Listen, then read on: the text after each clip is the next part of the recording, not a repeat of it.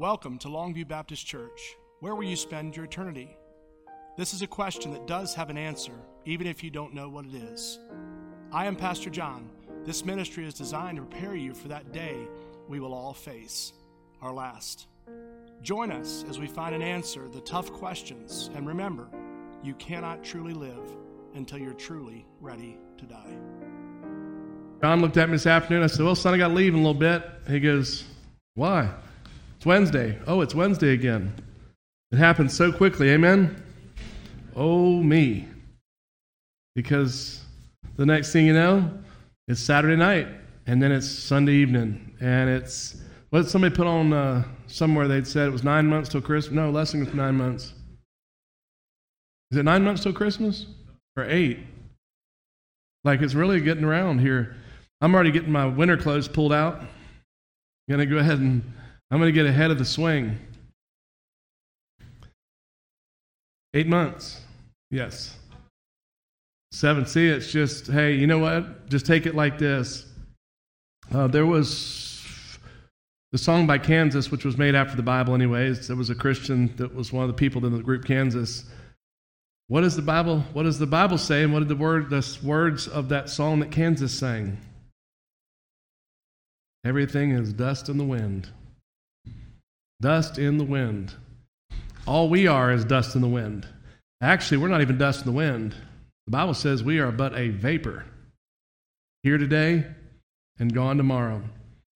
And as I sit back and watch the years chisel by, the decades like sheets of paper just going off into oblivion, more amazing how you cannot grasp it when you're young.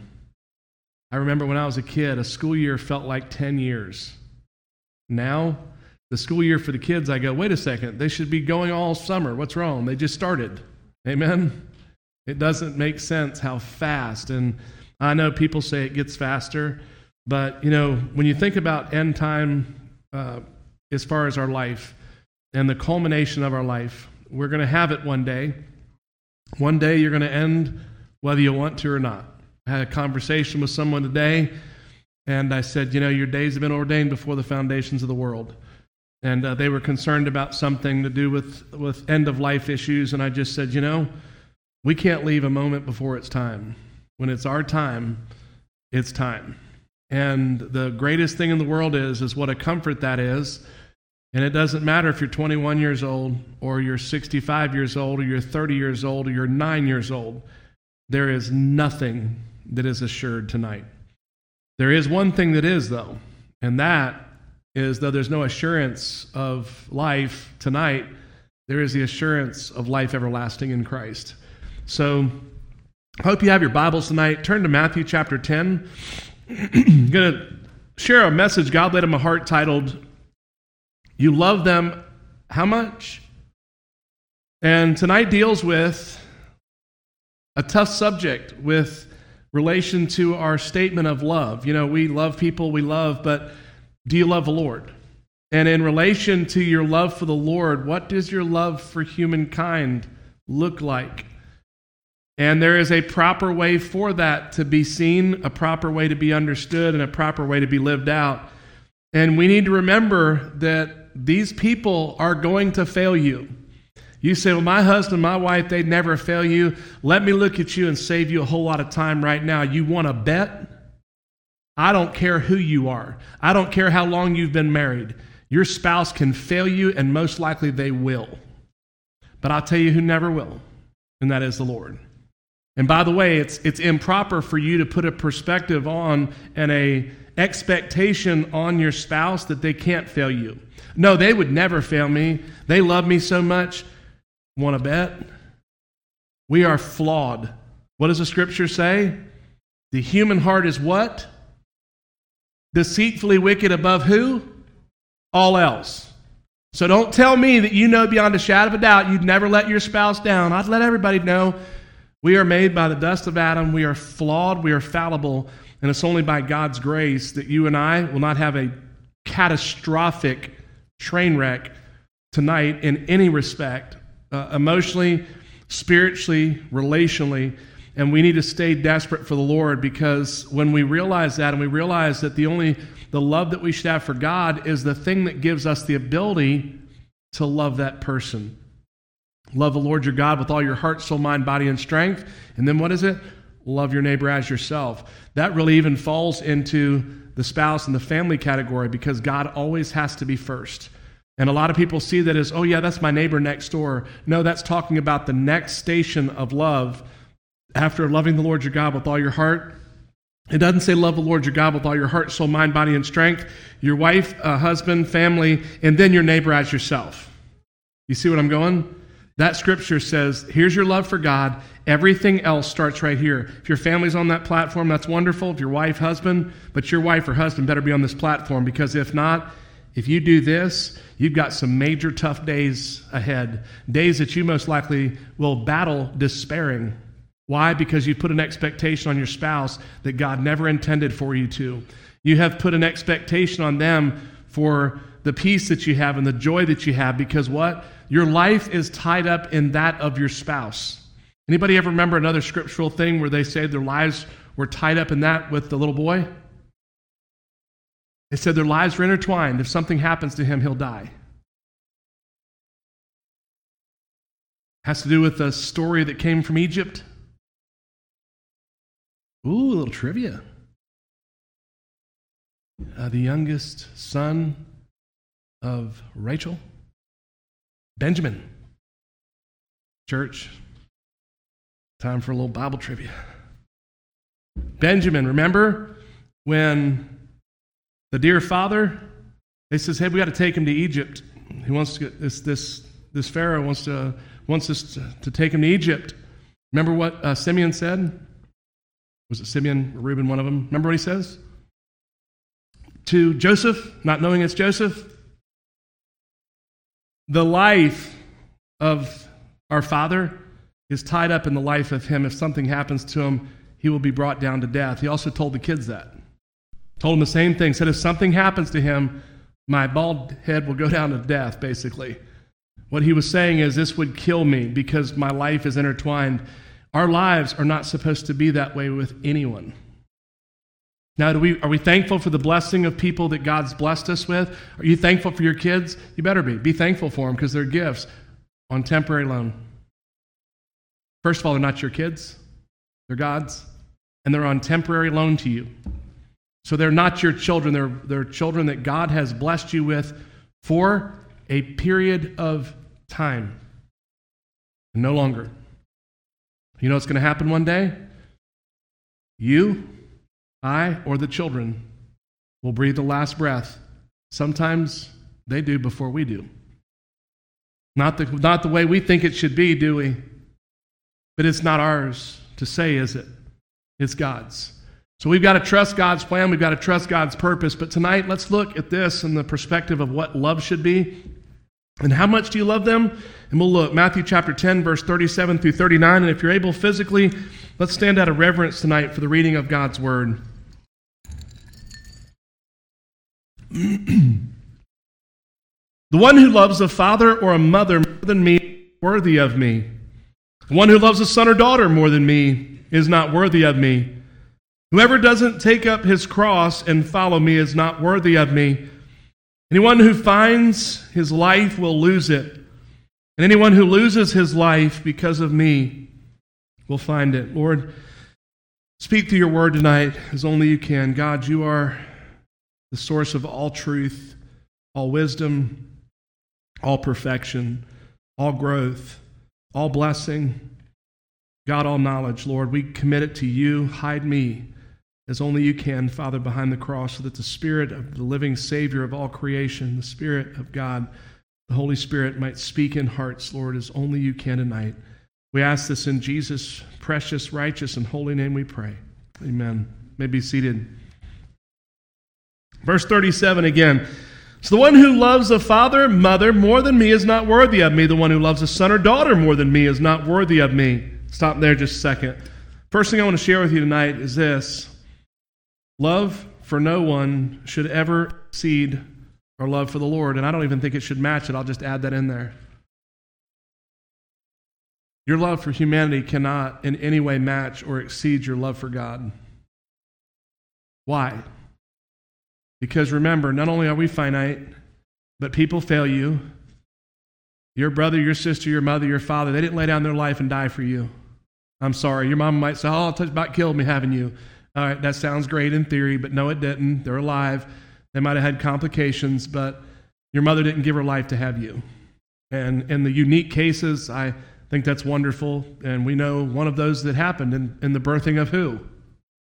Benjamin, thank you. Good. They're on it now. Okay, you just won. Did you just say it? Yeah. There are unique circumstances where that happens, but for the most part, you may feel like you're going to die. Amen? I've been in enough births in my life, especially in clinicals, where, yep, you think you're going to die, but you're not going to die. It's just the process of birth, and it gives way to feelings of elation as the distant memory of the suffering pales in comparison to that bundle of joy, right? But your love for that person, remember this, should in no way match your love for God. And I'm going to encourage you at the outset of this tonight to begin reflecting on this, if it may be. If you would think that it might, I would challenge you tonight to begin to pray that God would change something. And I'm going to tell you why. Let me assure you of something tonight. And I'm, t- I, want, I want to be as dead serious as you'll ever hear me be. Don't make God take your God from you. Do you hear what I said? I don't care how long you've been married. I don't care how much you love them. I don't care how much you love your kids. You make God take your God from you, and I promise you, you will be sorry. Because God deserves to be number one. In who? In what? In our life, in our homes, our minds, in our families. You think God won't take your God from you? You got another thing coming. Because I know what Scripture says God cannot be mocked, He will not be mocked. He has never been, nor ever will be. So, you can value and see the things in the proper perspective that God has blessed us to have them. Now, does that mean that we take them for granted or we, we uh, deliberately ignore our families so that we don't take it. No, that doesn't mean that at all. But what you should recognize is hey, when the spouse wants to sit and say, you know what, let's not read today so we can go out and go spend time. Oh, we only get Sundays, we only get Wednesdays, we only get Mondays or whatever. We don't go to Bible study, I don't go to church, we don't go to this because it's our only day to fellowship together. You can go on and stick them up there on the God pedestal, but I promise you, you will learn a lesson that I assure you, you will not enjoy learning. And it might be at the expense that you do not want to pay at that time, just like a number of years, many years ago, probably 10 or more years ago now. A man called me one day, and he had been in a, a ministry and had submitted himself to an addiction ministry. And in this ministry, you sign a covenant, a covenant vow before God. When you go into it, that you're going to finish this program. So, a few weeks into this program, this person calls me up and says, Hey, God told me I can come home. I'm going to come home. I said, uh, What do you mean? You made a vow before God, let your yes be yes, your no be no. Anything other than that is from Satan. So God couldn't have told you that. So you're listening to the devil because God doesn't change his mind. And I assure you that God's not in the midst of your drug addiction deliverance ministry going to say, You're good now. You can go home. I know that's not of the Lord. I know categorically, beyond a shadow of a doubt, that's not from God. And I said, let me just assure you, if you decide to do this, there are going to be ramifications that are going to be far reaching, greater than you could ever imagine. I said, there's no telling what could happen to anybody. Just remember this all bets are off when you do this. For you, your children, your family, your friends, and anybody else associated with you. I want you to recognize that before you do this. I've taken what God sent me before, and I can take it again. All right, brother, more power to you. I hate it, but you make your bed, you make your choices, and you have to lay in them. Less than three weeks later, that person was on the phone crying like a three year old child, saying they could not take it. You don't play with God. Not only do you not play with God, when His word says right there, the one who loves a mother or father more than me is not worthy of me. The one who loves a son or, or daughter.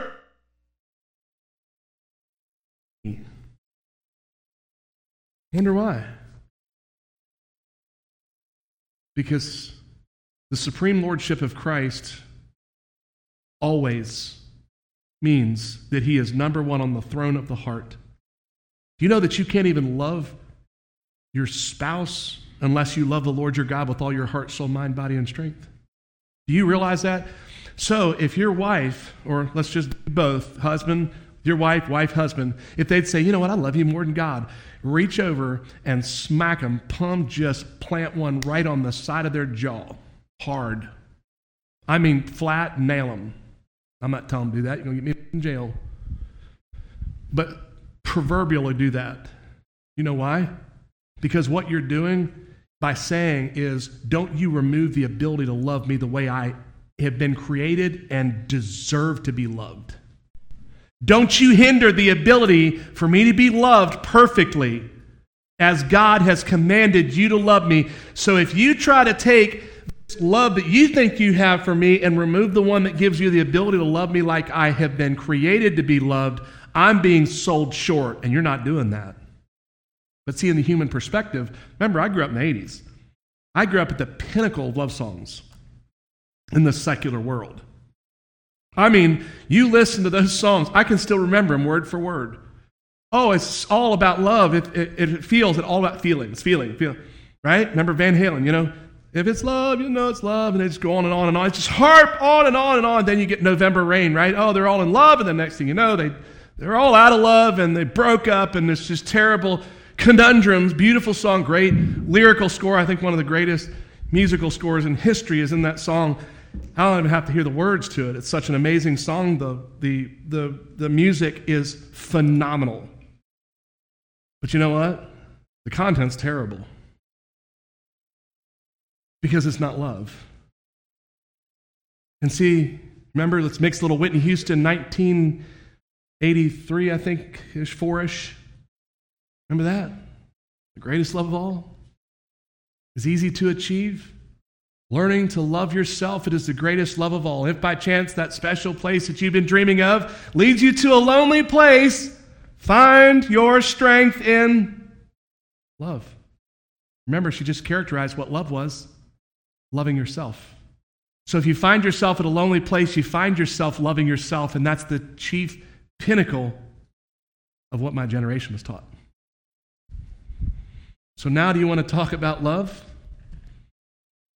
Love is not what the world says. It's a feeling, you know, oh, these two people see each kids, the boy and girl, oh my gosh, I'm in love. It's beautiful. And that's not love. That's called lust. That has nothing to do with love. That has to do with initial attraction it is nothing. That's why, by the way, I wish we could do the Greek study tonight and get into the whole entire picture of love, right? Leo and the eros love and right all of that. There's agapao and got all these different type of loves that are expressed in the greek which are not expressed in and it drives me crazy and the english language sells itself short. Amen?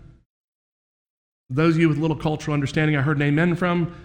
The rest of you don't know what I'm talking about, but if you did, you'd say amen because the American language, the English language, really destroys the ability to fully understand love. When we say, if I come up to you, Brother Ron, and give you a hug say, I love you, does that mean I want to give you a kiss? No, you know that, exactly. But see, when I say I love you, it's not like in the other languages where you can define the type of love that I'm saying. Now, you understand as brothers in Christ, it's, in, it's inferred. You know what inferred means? It means it's assumed. It is when I come up and say, hey, I love you, I'm saying, I'm not saying agapao, which is what Peter said before he arrogantly, right, made the statement, I'll go with you to death. He was saying agapao, I'm willing to die for you. You're the best. I, uh, you're my master, and I will die with you. Well, he couldn't drink that cup. Remember, Jesus responds to him and says, Hey, before the rooster crows, you'll deny me three times. And long story short, Peter was not able to agapao love. That's what I'm, I'm not saying that when I say that to Brother Ronner. I say that to any of you. I'm saying phileo. Oh, it's a phileo love. It's a love that has bounds because you can't love in that respect. We can't do that. And, and most assuredly, it's not eros. We know that, right? Because that's the, the, the love between husband and wife. But see, the love that we should have for God should be supreme. It should be numero uno. It should be preeminent, number one. It should exceed any love that we have for any person ever have or ever would. Recognizing, though, this is what's interesting recognizing that without that being present, you can never love the next ones on that rung the way that they deserve to be loved. See, we know that love is of God. So until we love God above all, we can't even love that person you love next in line the way they deserve to be. That's what so wild is because our culture and even many quote unquote believers have gotten this skewed, what's happened is is they have found themselves believing that they've reached the pinnacle of love and this love for their spouse they would say well i love god yeah but i mean my spouse i really love realizing that they're robbing themselves. Because when the enemy has allowed us to get those flipped what happens is, is it actually lessens the ability we have to love that person. It lessens it because love is of God. So when the proper perspective is not in play, God cannot and, ready, will not give us the power, the ability, and the strength to love them as they deserve to, so they're being cheated. By what? Your good intentions, which are no intentions at all. Remember, there's no right way ever to do, there's never, uh, there's a wrong way to do the right thing. The right thing is to love the Lord, love your spouse, but there is a wrong way to do that. And it's out of the proper perspective. Very, very important. Love for no one should ever exceed our love for the Lord. Think about those things, those first two especially. Mothers, fathers, right? We love your parents, right? You love them. Everybody loves their parents. But you better keep in mind, be out of a doubt, your mother and father can never be loved, kids, more than you love God. And the one who loves a son or daughter, that's another big one for you parents, especially you mama bears. Huh? My baby, got my baby, I'm going to tear the house down. You better love God more than you love that baby. Hey, by the way, why aren't you as fervent for your God as you are for your kid? How about that? I'll tear the house down. I'll chew a hole through a tire. You won't get up and pick up your Bible to be the mother father you need to be. But you'll go to hell and back for your kid, you say? Word for word, I've heard. Hmm. You know what that is? That's selfish, self arrogance, and pride, and a improper skewing of the balance. You know, when you hear well, we don't spank, I just, I just think it's not. You go, you keep doing it. You don't have to. Don't worry. The TDOC, you know what TDOC is, right? Tennessee Department of Corrections. They will be glad to step in and do the. By the way, it is a horrific environment in state prison. It is horrid. If I be, I'd have to tell the kids to leave the room if I explained to you tonight what happens in those places. You want your kid to go? Oh no, they're not. That won't happen that way. I'm teaching them to just deal with their emotions. Yes, you go ahead and keep doing it. You keep following those models from what you think's right. Because remember, you're right anyways. It's not God's word. God's word is just a suggestion. You don't have to teach your kids morals. You don't have to make them live under a standard in your house because you just want to let them live and let you go ahead and keep doing it. You know why? You're going to find the just reward for your actions. You're going to find out to stand in contradiction with God and what God's word explicitly says in training. What does the Bible say? Train up a child, church, in the way they should go.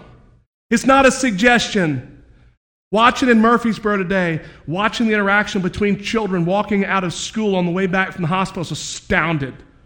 I sat and I said, This is the manifestation, the greatest understanding of it, of children not being raised.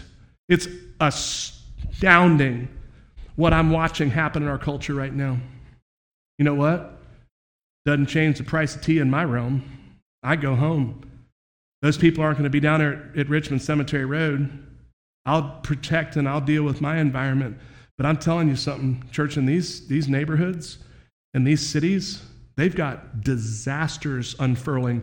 I talk to the teachers and other people who've had children, or not only just had them, but others who have family members in schools and hear the stories about what's occurring in school systems right now.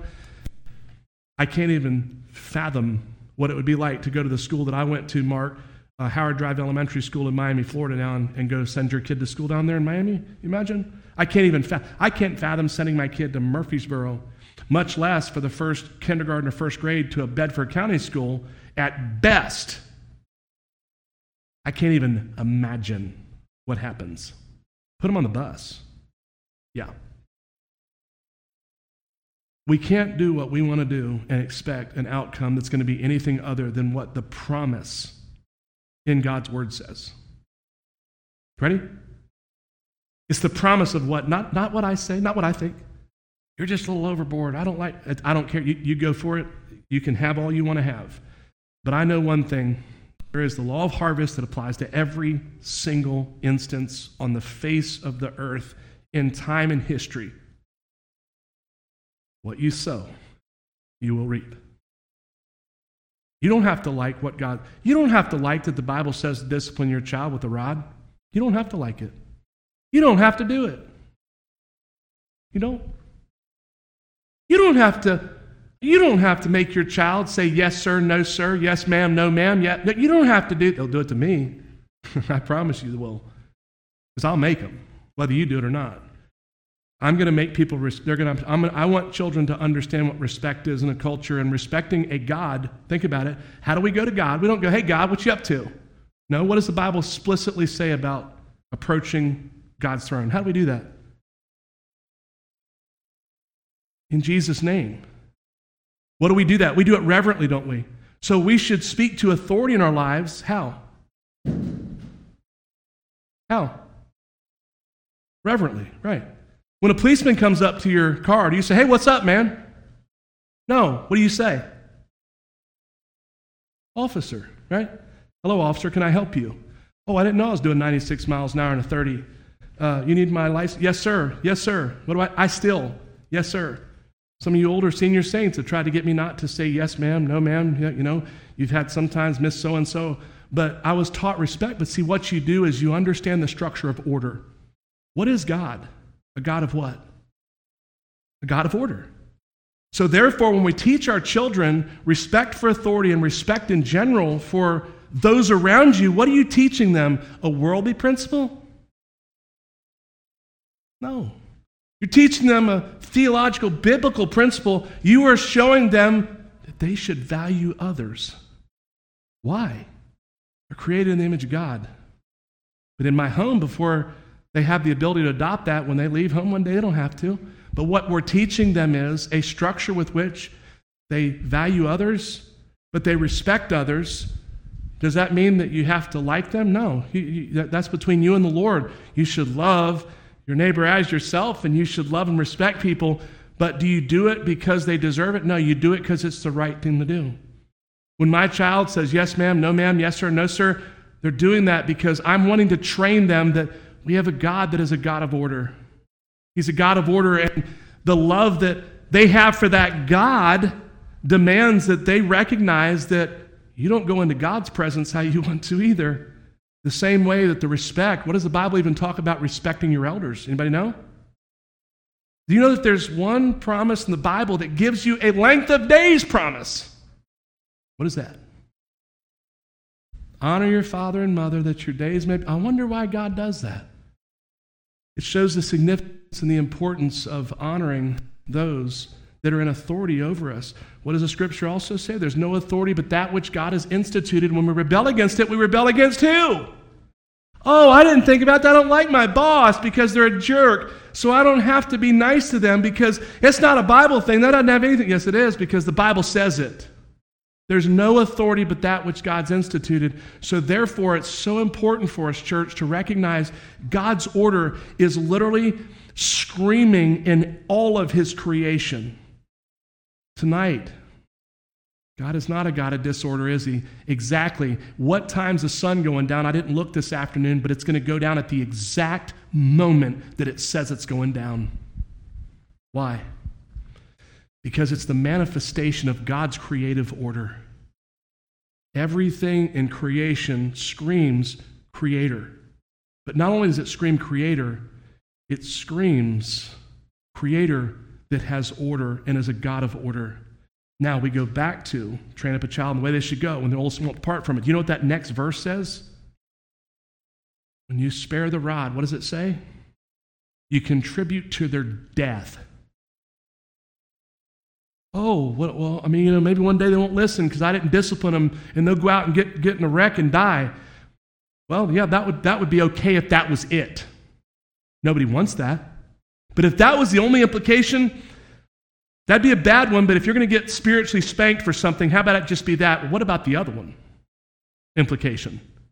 We only have one death, don't we? We don't, no, we have two. Right? You have your physical death, but what is the other danger of what? Spiritual death. Physical death's a joke. That only happens one time and it's over. Problem with eternal spiritual death is it does not stop. And see, it won't matter anymore what you and I thought we get in God's presence. It won't matter if, you, Brother Jonathan, I just think you're a little too serious about the Bible. So that's fine. I'd rather go and God say, Good night. You helped me as a really hardcore taskmaster. You want to find out the other way, though? You want to find out the other way when you walk in God's presence and imagine? How dare you? By the way, look what you've done to your children now.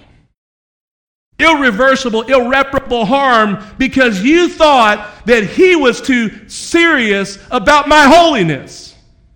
When yet the scripture screams, Be holy because what? Thank you. Again, we'll use God's word, it plays out every time. See, it's a lot more serious than we think. It's not a joke. And number two, you ready?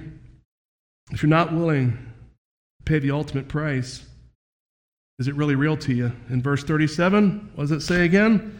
One who loves the father and mother more than 38, and whoever does not take up his cross and follow me is not worthy of me. What is tonight the gift of salvation? What does the call of a disciple mean to you tonight? What is the price you're willing to pay tonight? What does it mean to you? Well, I mean, it's fine. Hey, as long as I don't have to go on the mission field, Lord, and as long as you keep hitting about, you know, um, five and a half figures, Lord, six figures, you know, hey, we're good. I, I'm in, Lord. As long as, you know, I can show up for church and don't have to go to Sunday school and really do that serious service like helping at VBS and the nursery. Um, really? By the way, that's not even serious. That's just, to me, that would just be compulsory service you just do because why? God's blessed us with the body of Christ and the ability to have a body that we even can serve in. Amen? We have people to minister to tonight as a result of God's blessing. What a great ability because you know what's behind that, that wall right there? That's the future of this ministry. I'm just not a kid person. You don't have to be. God didn't say you had to be. The only thing you have to do is have the perspective of love in the proper order, and you will have everything you need to go in there and hit a home run. Why? Because you love the Lord your God with all your heart, soul, mind, body, and strength. And when you walk in there, you're going to recognize that you're seeing the face of God's creation. You're going to recognize exactly when Jesus said, Suffer little children to come unto me, for the kingdom belongs to such as these. You can say that in your mind as you walk in there, realizing that is the kingdom. Praise God. Amen. Well, I want to be part of the new visitors ministry. Why don't you get in there? That one's 10 times more important than worrying about somebody who could be here. How about the ones that are here? Great ministries, great thoughts. But listen, if you're not willing to pay the ultimate price, is it real to you in the first place? If you're not willing to give of your everything and take up your cross, all for your life as a living sacrifice, that's what Scripture says, is it really real? Because if it's that real, but yet you're not willing to, you have differentiated that there is a line with which you're willing to serve God, but you won't go past that. And you got bigger issues then. It's an easy message, church. I've already ready, had uh, the benediction ready to roll home. But this is serious. This is real. This gets to the heart of the matter. This is the heart of the matter. This gets to where the rubber meets the road. This gets to where, even at my age, you start to go, you know, I've had 15 back surgeries, you know, and, and uh, hey, I'm, I'm almost 50 years old, and you know the doctor said all those years ago that i shouldn't do this and that and this and the stress level and things and i should kind of why don't i just why don't we why don't i just set myself out to sail and kind of fill in here? Let's get a young buck in here somebody who's on fire who can run and go and do and and and run back and forth east and west and north and south and let's get that in here and it'll be hope right? That sounds good that's not what god wants me to do but I can justify it just like you can justify your sin too. But are we going to justify our sin? Or are we going to get busy doing what God's called us to do when? Now. And that's to be a vibrant part of the kingdom. What does it look like? Is it comfortable? No. Does it mean potentially taking in and fostering an orphan or potentially adopting it when you're way past their prime like us? Yes, because that's what obedience is. It never asked me what my thoughts were on it. God never came to me and said, Hey, what do you think about this? He never once did. You know what he did? He smacked me in the mouth with Matthew chapter 25. And there's nothing I can say when God smacks you in the mouth with truth that is uncontestable. Because ultimately it boils down to what's going to happen one day when the sheep are separated from the goats. And you know what he'll say? I was hungry, He gave me something to eat, thirsty, He gave me something to drink, naked, He clothed me, sick and in prison. And then he'll turn to the goats. I was hungry, gave me nothing to eat, thirsty, gave me nothing to drink, naked, you did not clothe me, sick and in prison, you didn't visit me. They will say, When, Lord? And he'll say, Whatever you did to the least of these, you did not do unto me. Whatever you did not do, the least of these, you did not do unto me. They will go away into everlasting fire, but the righteous to eternal life. By the way, when the sheep were meeting those needs, I was hungry, gave me something to eat, thirsty, gave me something. They said, When, Lord? When were you hungry? When? Whatever you did do to the least of these, you did unto me. So by what we do, we manifest our love for the Lord, and that starts when?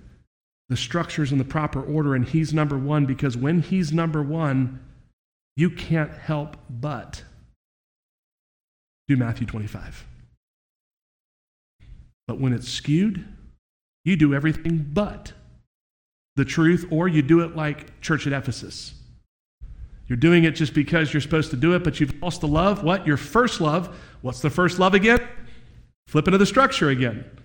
When God's not the compelling force with which you do those acts, those acts are in vain. They're completely worthless. But when God is the driving force of it and you do it out of obedience, that is where a true life of a follower of Jesus Christ, as referenced once again in Matthew chapter 7, is demonstrated. And tonight, I pray as the litmus test, the, the test with which you score, looking at the fruit in your life. God, I want to see tonight. I need to score my bush, Lord, my tree. Okay, God, I want to step back and do what Paul says examine yourselves to see that you're in the faith. God, what is the fruit in my life demonstrating? Okay, all right, the love and joy and peace, okay, what is that rooted from? Is it rooted from because somebody told me, no, I love you, Lord. You know that. I'm so passionate about you. And the fruit in my life, I'm, I'm consistently and continually examining myself. Hmm. Wonder why you do that. That wouldn't be no fun, would it? Well, Scripture also says what? Work out your salvation with fear and trembling. You should step back and go, God, I know Paul was even concerned about shipwrecking theologically. Paul, by the way, can anybody even, are you not astounded that Paul would have said that I myself might not be disqualified? That's not nerve wracking, isn't it? But what does that mean? That means that anybody can be theologically shipwrecked, and we all need to be desperate for Christ, need to be very honest with ourselves when we do a theological introspective inside look at ourselves that we're not deceiving ourselves and that the truth is not in us. Because we're very good at deception, aren't we? Who are we best at deceiving? Ourselves. Amen. we are. So, therefore, that's why it's so important and indicative of a follower of Christ that is walking in the nurture and the admonition of the Holy Spirit that they step back and do what Scripture compels us and calls us to continually. And that's the beautiful thing. Now, brother, brother Jonathan, now sounds like I'm going to sit around all the time questioning. No, you're not sitting around questioning your faith. You're making sure that deception has not taken in any way thoughts, actions, words, or root. Because it's so easy to do. It's very easy to do. And if you're not willing to give God everything, I revert back to right there, verse 38. You're not willing to take up a cross and follow Christ, what are you doing? You need to go back to, what is it? Step number one. Am I a sinner in need of a Savior?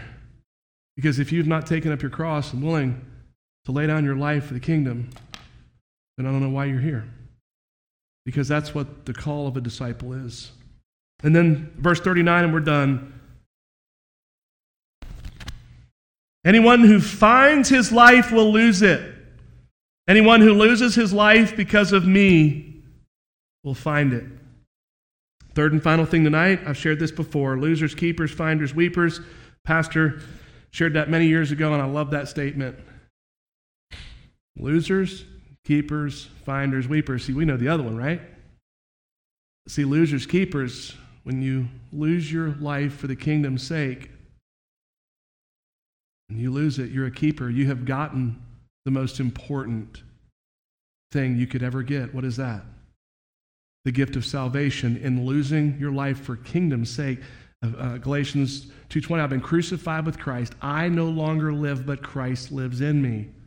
What is that? That speaks to the whole picture of death to self and being raised in Christ. The pearl of great price, another good picture of that. You sold, you've given up everything. You sold everything you had. You gave away everything to get that piece of land, to get the pearl of great price. You have forsaken all, and you have found that gift that is without. There is no value that could be put on that pearl of great price, but finders, weepers. Well, if you don't lose your life, what do you do? You find it. What is that? That's serving self, that's living for self. As self glory. That is everything to do with everything that is not the kingdom. It's making excuses for your sin, never owning up to it. Hey, man, this is my world and I'm just passing through. And God is so sitting back, waiting to bless me with health and wealth and money and fame and fortune. And why do I, how do I make my decisions? Man, I make them on emotion. Why in the world would you want to use logic? Like a three year old at a casino. What is that? Insanity. Because you're going to be broke, and they don't even have a clue if they hit the jackpot what to do. They'd look at it and throw the stuff all over the ground and walk away. Let's see, this world has nothing until you lose your life for the sake of the Creator the architect, the God that designed us intricately, that loves us, that has an amazing plan tonight for us, no matter what. We might think of where God has us. We may not like what God's doing. You know what? That's okay. We don't have to like what God's doing. You know what? You might not even be in the you might be in a you might disdain authority. You might have grown up and and and disdain it. You know that's okay. You can disdain it. As long as you do what God's word says, you in your mind can work it out with God. Say, God, I just don't like the structure you have, and I want to stay up until nine in the morning and go to sleep and sleep all day, and I want to rebel like a three year old. That's okay. You just tell God, deal with it with Him. You know what I'd pray? This is what I'd tell you to do. God, you know my battle with authority, Lord. And I know that when I defy, and I have that defiant personality that just wants to defy everything and everybody, I know, Lord, that's like a three year old kid, if I'm going to be honest with myself. And Lord, I need you to break that because I know that is inconsistent with who you are and inconsistent with everything that you've called me to be as a follower of Jesus Christ. And Lord, I do not want my life to detract from the ability for you to use me for your glory. So, God, I need you to break me and make me your own in every sense of the word because I'll destroy everything and everyone that I come within 10 feet of if I continue to try to make everything in my life what I don't like. Or just because I don't like the things in life and I don't like this and I don't like that, it doesn't matter. What matters is what you want, God. And if not, that same thinking is when you go over somebody's house and you have some bacon jerky in your pocket and they have an issue with pork and you just go like a three year old, I'm gonna eat it. I need it. Doesn't matter to me. You know, that's you just broke God's word. You know that? But that's that defiant personality and characteristic of people who want to be a three year old in an adult's body, and you train your children to defy everything. Now, watch the police videos I'm talking about that I'm just referring to in this whole time tonight. Why they pull them over? They don't want, I don't have to answer questions. I don't have to, next thing you know, what's happening? Somebody gets shot. Somebody ends up getting, why? Because the next thing you know, they didn't have a license or this and that, and they, they're a sovereign citizen and blah, blah, blah. And the next thing you know, they're fighting over it. And then the next thing you know, somebody's pulled out a gun and somebody's dead. Do you realize that if you get pulled over on the side of the road and you pull your license out and do what you're supposed to, if you're speeding, take your ticket, do you realize the highest, vast majority of those never turn into something bad? But when we have authority issues, the same way that it turns out when we defy earthly authority, what do you think is going to happen when you walk into God's presence and tell the God of creation how things are going to be? It's going to end a bunch worse, isn't it? That's why it's so important, church, to realize I didn't set this structure up. I didn't. God did. God set, established, God established authority.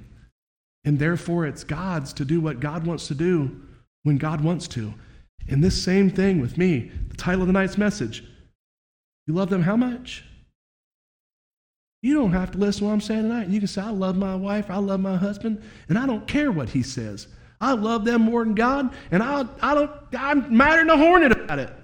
You can do that. You have all the authority. I'm not your dad, and I have no authority to make you do what will bring a blessing from God to you.